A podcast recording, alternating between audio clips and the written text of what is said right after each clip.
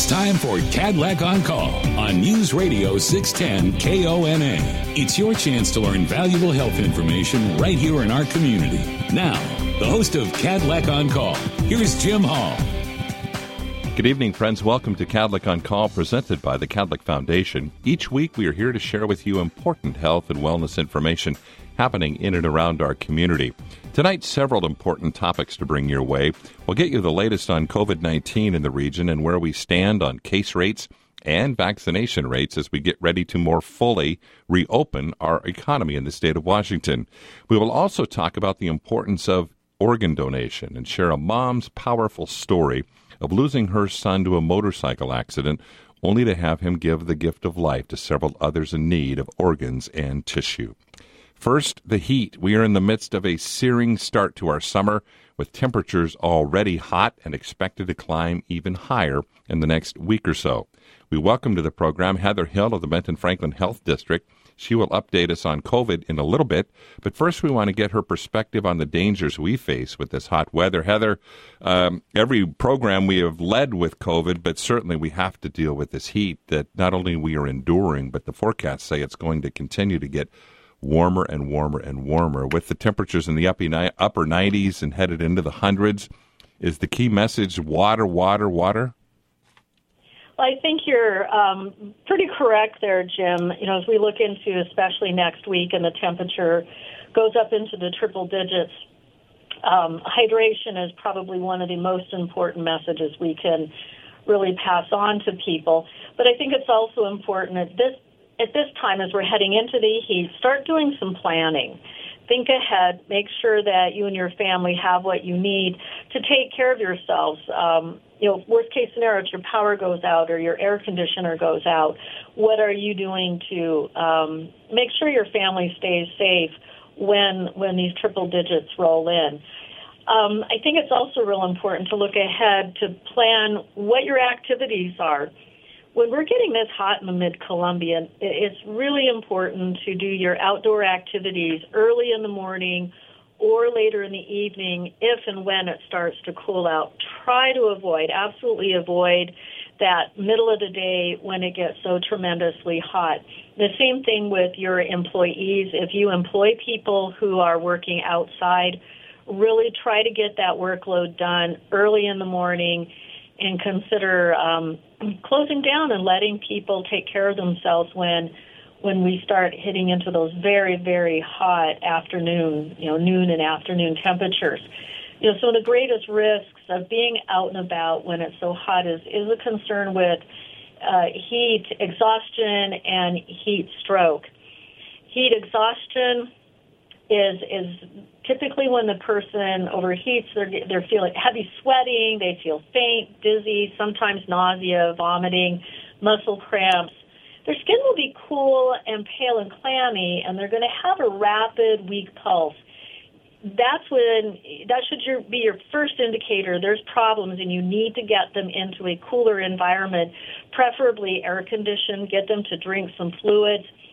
Put wet cloths on them and fan them, anything you can do to cool them down. And then things can progress into heat stroke, which is a, a life-threatening concern. It's a more severe form of heat-related illness, and the, the person will have actually reduced sweating with red, hot, dry skin, but the body temperature starts to go up because you don't have the, the body cooling itself down efficiently, and you'll see oh, one hundred three temperature. And they can lose consciousness. So it is extremely serious, especially when we start seeing these triple digits um, that we're anticipating in, in the next week. Also, be a good neighbor. You know, think about those most vulnerable, those elderly people. Um, check on them. Make sure they're staying cool. Make sure that they're doing okay. And and little kids, little kids may not be able to tell you they're feeling kind of bad out in the sun, so keep a real close eye on those children. They're going to heat up um, three to five, t- five times faster than adults, so we as adults need to keep a close eye on those kids. And we can't uh, stress enough the importance of watching out for our pets. really keep an eye out for those four-legged loved ones in our life and make sure that they are able to get inside into a cooler environment, because it, it can cause severe illness and death in our animal population. Also, you know, kind of plan ahead. If you're out and about, where could you go to cool down quickly? If into a mall, into a library, someplace air-conditioned that's a public space that luckily we are opening those back up and they are available, consider maybe the mall is the place to go if you really have no place else to cool down. Get yourself into that air-conditioned public environment. What you touched on on these these symptoms of the the, the, the physical symptoms of heat stroke and, and overheating and all of that kinds of thing. At what point, I mean, is, you know, obviously, do you, when it gets to the point of being, okay, I, I've got to go into it where this becomes more serious, where where you think you're doing the right thing, but then all of a sudden it's like, wait a minute, I'm I'm not getting any better. You know, you're really looking at that level of consciousness. We think about it when people get too cold and get hypothermic. Mm-hmm. The same thing happens there. They start to lose consciousness. They're not making sense. Well, during heat and heat stroke, that happens because their body is heating up too high, and their mental functions are starting to decrease.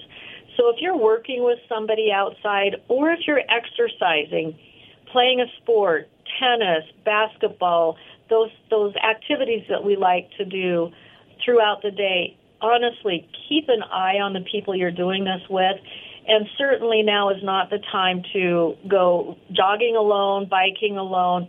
The buddy system is something to keep in mind, particularly during times where it's very hot or very cold, so that you're keeping an eye on each other. You know, the worst scenario would be if you ended up in an emergency and you were alone and you weren't even thinking straight enough to call for help. That could end up a deadly situation. And I know we've addressed uh, on this program a few weeks ago kind of the, the, the summer, all of the great things that we get to do around here in the summer, the water safety and things of that nature. But relative to the medical side of, of the issues you just described with when it gets too warm, if you're out enjoying the river on a boat, and obviously you can jump in jump in the river and cool off and those kinds of things, but at what point do you still have to be careful of, of the concerns about heat stroke, just unless you've got like a shaded boat or those kinds of things uh, to be able to get out of the sun? You know, people forget that when they're out on the river, there's a lot of reflection, there is no shade. You may get a little bit of cooling from maybe a breeze blowing on the river, but just because you're on the river doesn't mean you're immune to something bad happening because of the heat. And you might be tempted to jump into the river to cool off, but the Columbia River, our rivers around here, are flowing quite fast right now. They're still cold, and people can get into severe problems out there if they aren't very, very careful. And I would certainly caution people, if they are heading to the river this weekend or next week, to stay cool, just to be extremely cautious. Use those flotation devices, um, because this is the time of year, unfortunately, we, we do experience um, drownings happening. And I know one of the other uh, concerns, and I'm I'm not going to make you a, a fire department expert, but certainly, obviously, with the heat as as already hot as it is, as dry as it's been and going to be, and then obviously the holiday of fourth of July coming on board, we certainly need to be very careful whatever we do around fireworks and fire.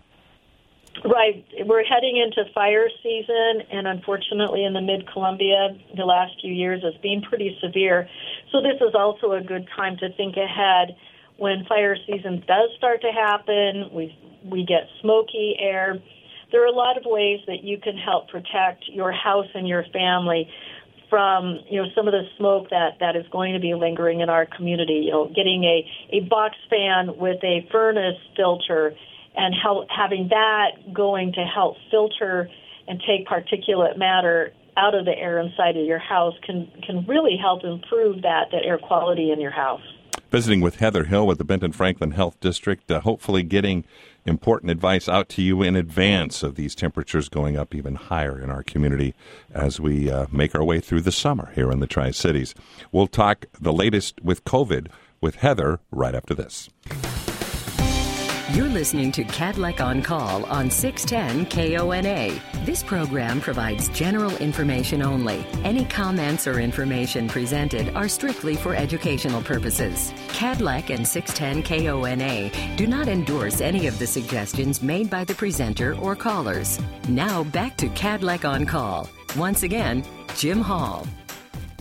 And welcome back to the program, Cadillac on Call. Time to get a status report on COVID nineteen, continuing our visit with Heather Hill at the Benton Franklin Health District. And Heather, uh, everyone is hopeful the economy will be able to reopen more fully in the next week or two, and that doesn't mean, though, we can let our guard down, right?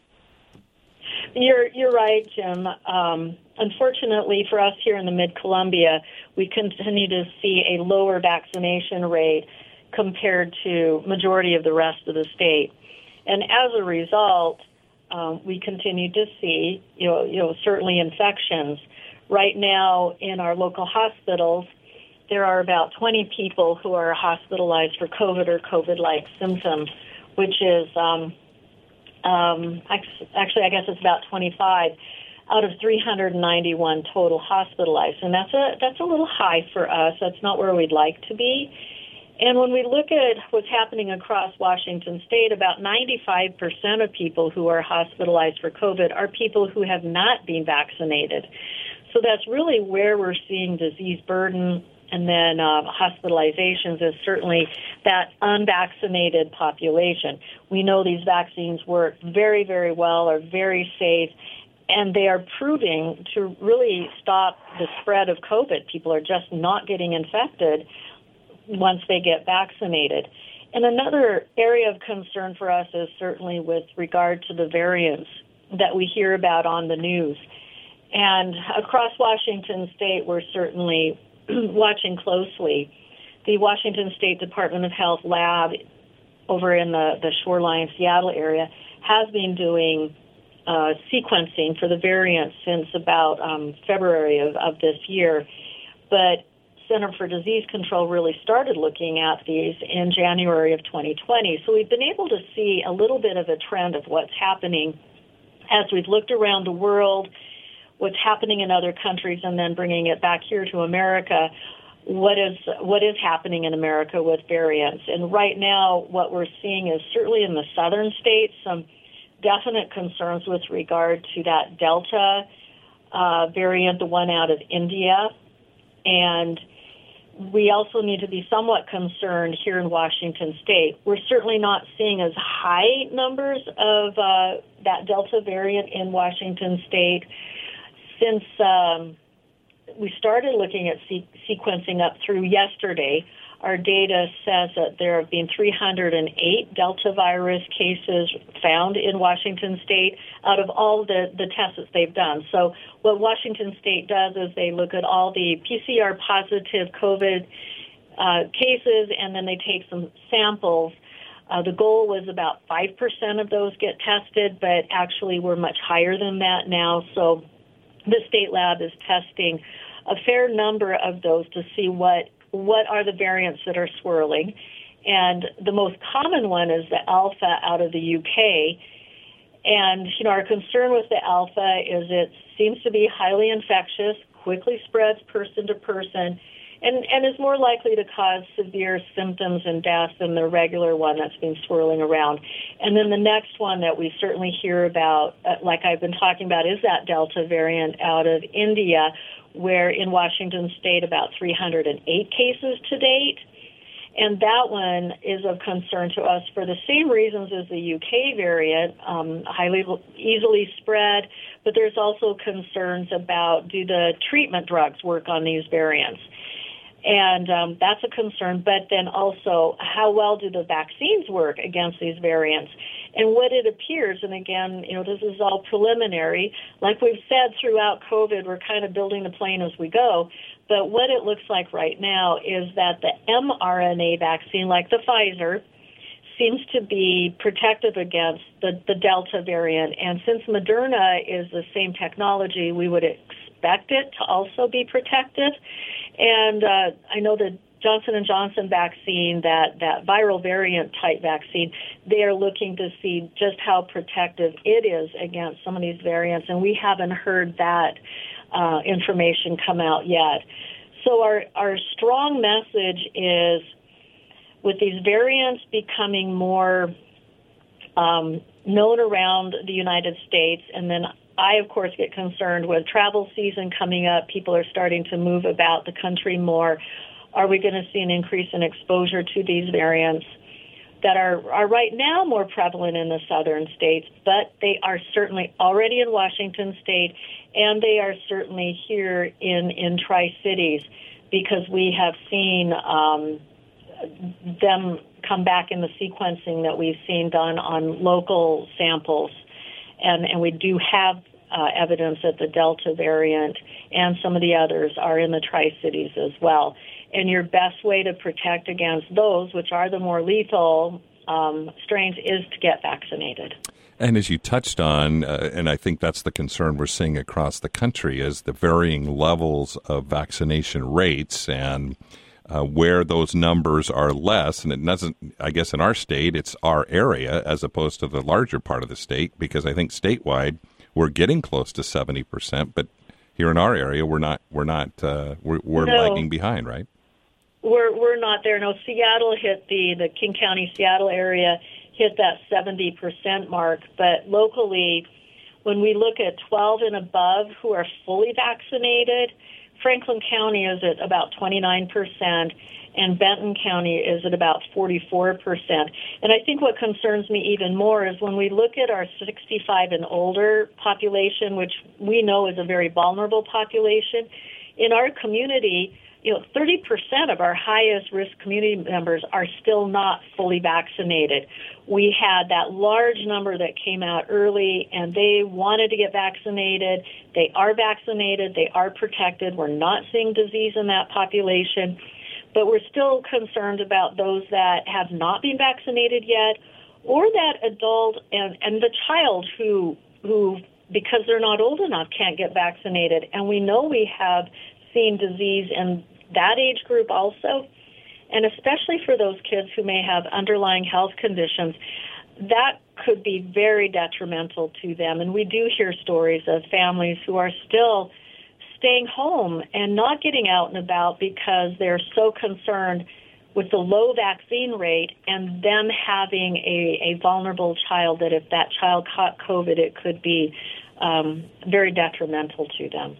We have just a minute or two left, but the one the issue I know of, is of concern that makes people who don't or are leery about getting vaccinated is this has been this has been done so quickly to get to the point where these these vaccines have been approved.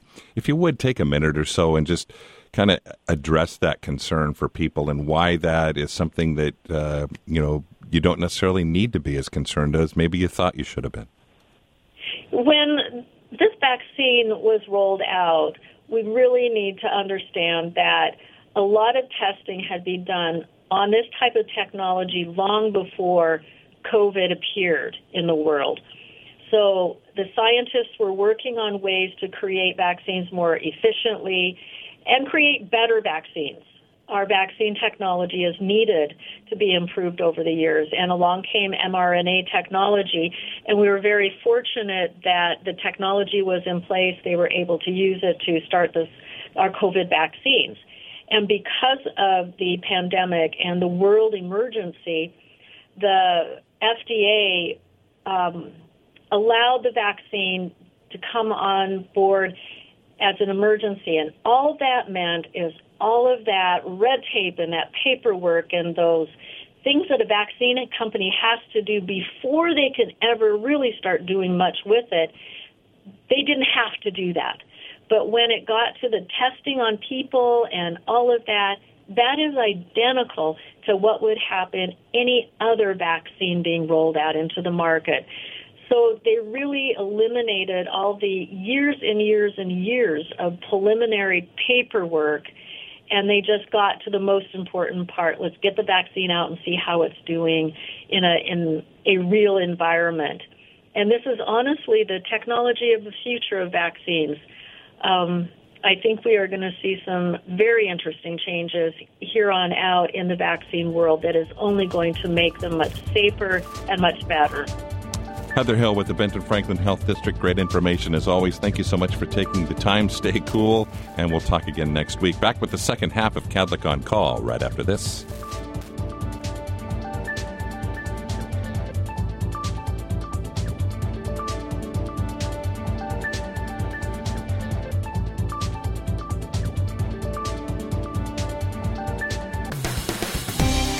Listening to Cadillac on Call on six ten K O N A. This program is not a substitute for direct consultation with your own healthcare provider. Always consult your healthcare provider for your specific condition, especially if you have or suspect you may have a medical problem. Now back to Cadillac on Call. Here again, Jim Hall.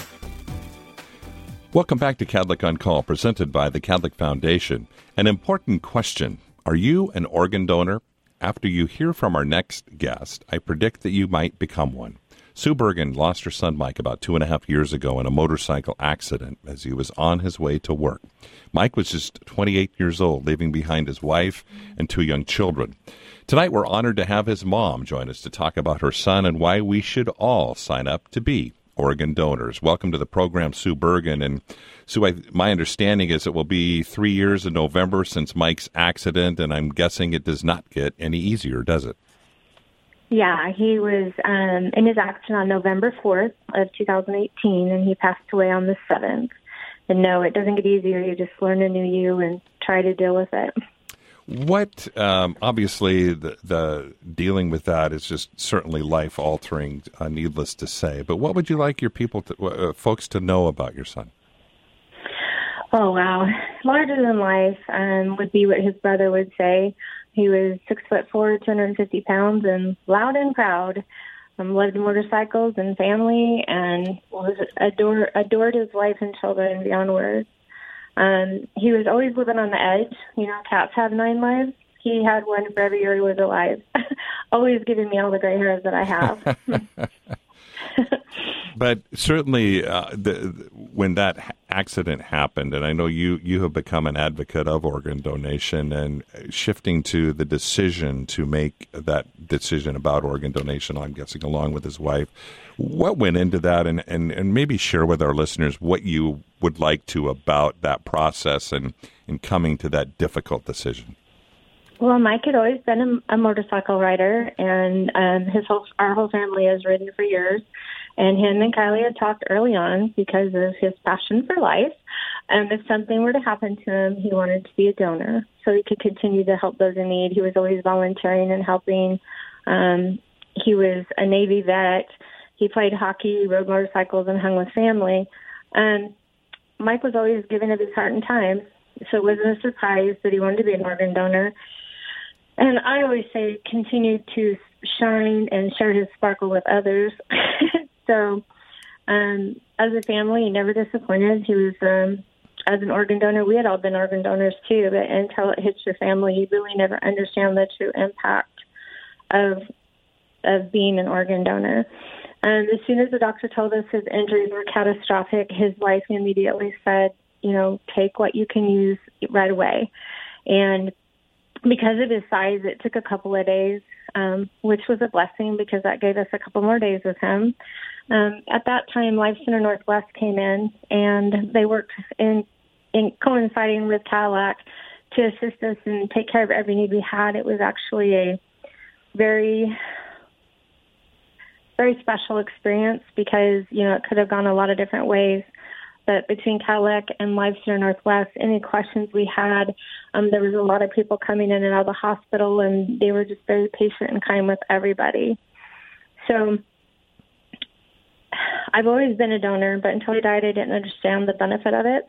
Organ donation gives hope, opportunity, and strength to those who are hurting and left behind. The relationship between Cadillac and Life Center, like I said, was compassionate, caring, and kind, and we never felt alone. Mike's widow, after the accident, went to school to become an E M T and is now working as an E R technician with the dream of being a nurse. And she said the experience of losing her husband and how she was treated while he was at Cadillac had a lot to do with why she went into that field. Well, wonderful for her. And, and it's interesting to note, just friends of mine that I've become to know over the years who work in the healthcare field, many of them, like your daughter-in-law, made that decision based on a healthcare experience. And certainly mm-hmm. and something like that is just, I mean, you must be proud of her too. Very, very proud of her. She's done an amazing job since he passed away. Um, Mike um, had so many different hobbies. There was a significant amount of people that rallied around her and still continue to do, to do so today. Um, the kids are getting big. Maverick's going to be five in October, and Henley's going to be nine next January, and it's still a a topic that they like to talk about, you know, and they understand the importance of mommy's job and and how it benefits other people. If you would, back to the organ donation part, can you share with us uh, how many folks that you're aware of that have been able to benefit from, from Mike's organs and tissue?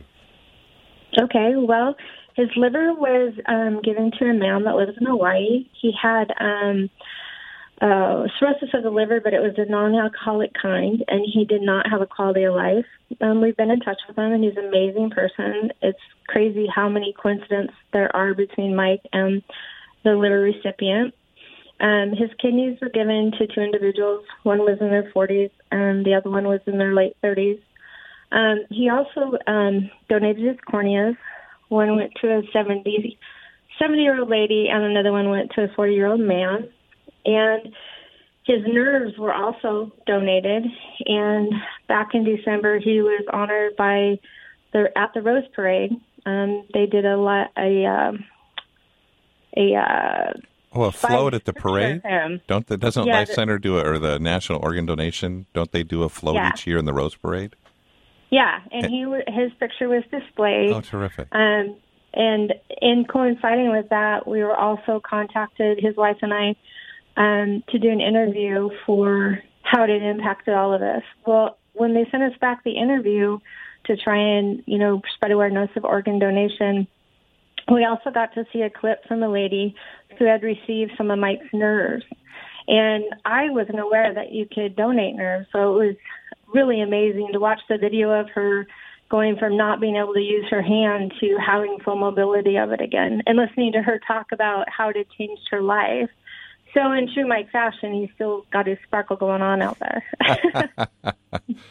You know, we've got you for another segment, and that's for a whole different topic, but I, I wanted to have you uh, conclude, if you would, on this organ donation subject, if you if you, if you wouldn't mind sharing with us of just the, the point of you, you've been able to connect with some of the recipients. I bet that's been powerful.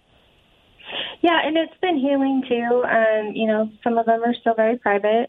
And, of course, you know, for the first year after Mike had passed away, um, Kylie was dealing with, you know, the losing her husband. And so the organ donation was something that she dealt with privately. Um, just in the last year, you know, we've been learning more and more. And um, life is just so precious, and it can be gone in any, any minute. And no one really wants to talk about death. But if you're on the fence of being an organ donor, I would encourage you to talk with someone whose loved one was an organ donor. Because knowing part of your life lives on is actually very humbling and beautiful feeling. While my son is now my guardian angel, I would never wish the situation on anyone. Knowing that he gave back life and a quality of life to others is truly a beautiful feeling. You somewhat answered my final question on this topic, and that's just it, knowing the fact that that Mike does live on in so many ways and in so many people just make must make you a proud mom. I'm very proud. Um, I was able to talk with his brother a little earlier today, and he was actually going to join me tonight, but he had uh, something come up and he couldn't. And I asked him, I said, you know, what would be the message that you would want people to know? And it's just that, you know, you you come into the world the same way you go out. And if you can help other people, it's just such a benefit. Um, giving quality of life to others, you know, seeing people smile like I did with this lady who got his um, nerves. I mean, that's just like, wow, the part of him's out there. So. Well, we have to take one commercial break, but before we do, I want to pass along the website. If you would like to sign up to be an organ donor, it's very easy to do. You can go to the website of Life Center Northwest, and that website is L C N W dot org. That's L C N W. Dot org if you would like to become an organ donor. And uh, after hearing what Sue just described, I, I hope all of you do if you haven't already. Uh, we will have more with Sue in just a moment. We'll talk to her about an experience of the topic that's been so top of mind for everyone the last year and a half, and that's COVID. And we'll do that right after this. You're listening to Cadillac on Call on six ten K O N A. This program provides general information only. Any comments or information presented are strictly for educational purposes. Cadillac and six ten K O N A do not endorse any of the suggestions made by the presenter or callers. Now back to Cadillac on Call. Once again, Jim Hall. We're visiting with Sue Bergen, who has been sharing her inspirational story of her son, Mike, who passed away at the age of twenty-eight uh, following an accident and became an organ donor and has helped so many people as a result of uh, his organ donation. So we're trying to shine the light on the importance of organ donation, and hopefully if you have not signed up to become a donor, that you will do so. And if you'd like more information on how to do that, you can go to Life Center Northwest's website, and that's L C N W dot org. And we're going to go back to resume our conversation with Sue, and that's for reasons relative to COVID. And if uh, dealing with the, the the tragedy that she's dealt with the last two and a half years, uh, also Sue has been impacted by COVID. And Sue, maybe if you would just, I know in, I think it was the month of March, uh, both you and your husband uh, were diagnosed with COVID, and you had to spend some time in the hospital. How are you doing, most importantly, uh, today? Well, I uh, learned that uh, I have major brain fog. Not that I don't normally, but it's worse now. I get exhausted really easily. Um, I have what they call COVID lungs. Um, they're damaged from scarring from the COVID. Um, I had COVID pneumonia. Um, when I was admitted to the hospital, my oxygen level was in the low sixties. Um, there was a couple of days that were pretty rough, and then I was moved to intensive care um, because I developed cardiac issues. So I'm still dealing with the after effects of that. Um, I have a doctor that I see in Spokane that's been helping me maneuver the new me again. So you, so the fact that this was in March when, when the diagnosis came, and, and again, so here we are a couple of months later, and you're still feeling the impact. Yeah, um, I really have to push myself to um, walk and stay active, which, you know, coming off the cuffs of my son's death was probably not something I really did. Um, it was much easier to shelter in place. Um, but I know that my husband will periodically, even now, say, honey, are you okay? Because your breathing seems like you're really struggling. So it's just going to be a long process. I'm not a quitter. So I did, um, I have heard of people who have not been successful after contacting the COVID pneumonia. So I feel very thankful to be alive, and I'm thankful for the people that took care of me during that time, and, so and your, still are. And so your progr- your progress, it, it's it's been slow, but at least you're you're you're you're seeing progress. Yes, definitely seeing progress. Um, one of the things that I was not aware of, you know, because COVID has been going on almost a year when I contracted the COVID pneumonia, um, is that a lot of people are losing their hair, and I am one of those people. And I've talked to three or four other people that have recovered from COVID pneumonia um, that are also experiencing the same thing. So it's not just the breathing, it's, you know, the hair loss, the anxiety, the insomnia, um, and being in isolation and away from your family. I have a very close-knit family, and being away from all of them, it ended up being a total of fifty-two days. Um, because we do have young grandchildren, and we didn't want to take any chances of them being exposed. So there's a mental part to it, too. It's just not the physical. I know so much of our program and what we've been trying to do, and it's an individual choice of getting vaccination. And I know you're in the process of getting, you've gotten, uh, I think you're somewhere in the, you've gotten one or you're about to get your second one. Or, but if you would, I know you had mentioned, I think, that you were a little not sure if you wanted to get the vaccine, but has that changed your, your attitude at this point? Yeah, well, you know, we were very adamant um, prior to getting COVID. You know, it's not going to happen to us. Um, kind of like losing my son. Um, you don't ever say that, because chances are it will happen, and then, you know, you're scrambling to figure out what your true belief system is. But yes, we were on the fence after we had COVID because of how sick we both got, and hearing, um, you know, how people were getting sick from the shots and things like that. Um, but in talking with our doctor, he highly recommended that my husband and I both go through the process of being vaccinated for our health. Um, a lot of people don't understand that after your first vaccination, there's going to be later boosters and things like that. So you don't want to be behind the eight ball because you can get sick again. And and and is that kind of the, the point that you would like to make? And we just have a couple of minutes left, and maybe end on that part, is that obviously um, you have grandkids, you have family, you want to resume your life, and so it, it's kind of like you're doing it to not only obviously help yourself, but to help to protect them as well, because at this point, they the young kids can't get the vaccination.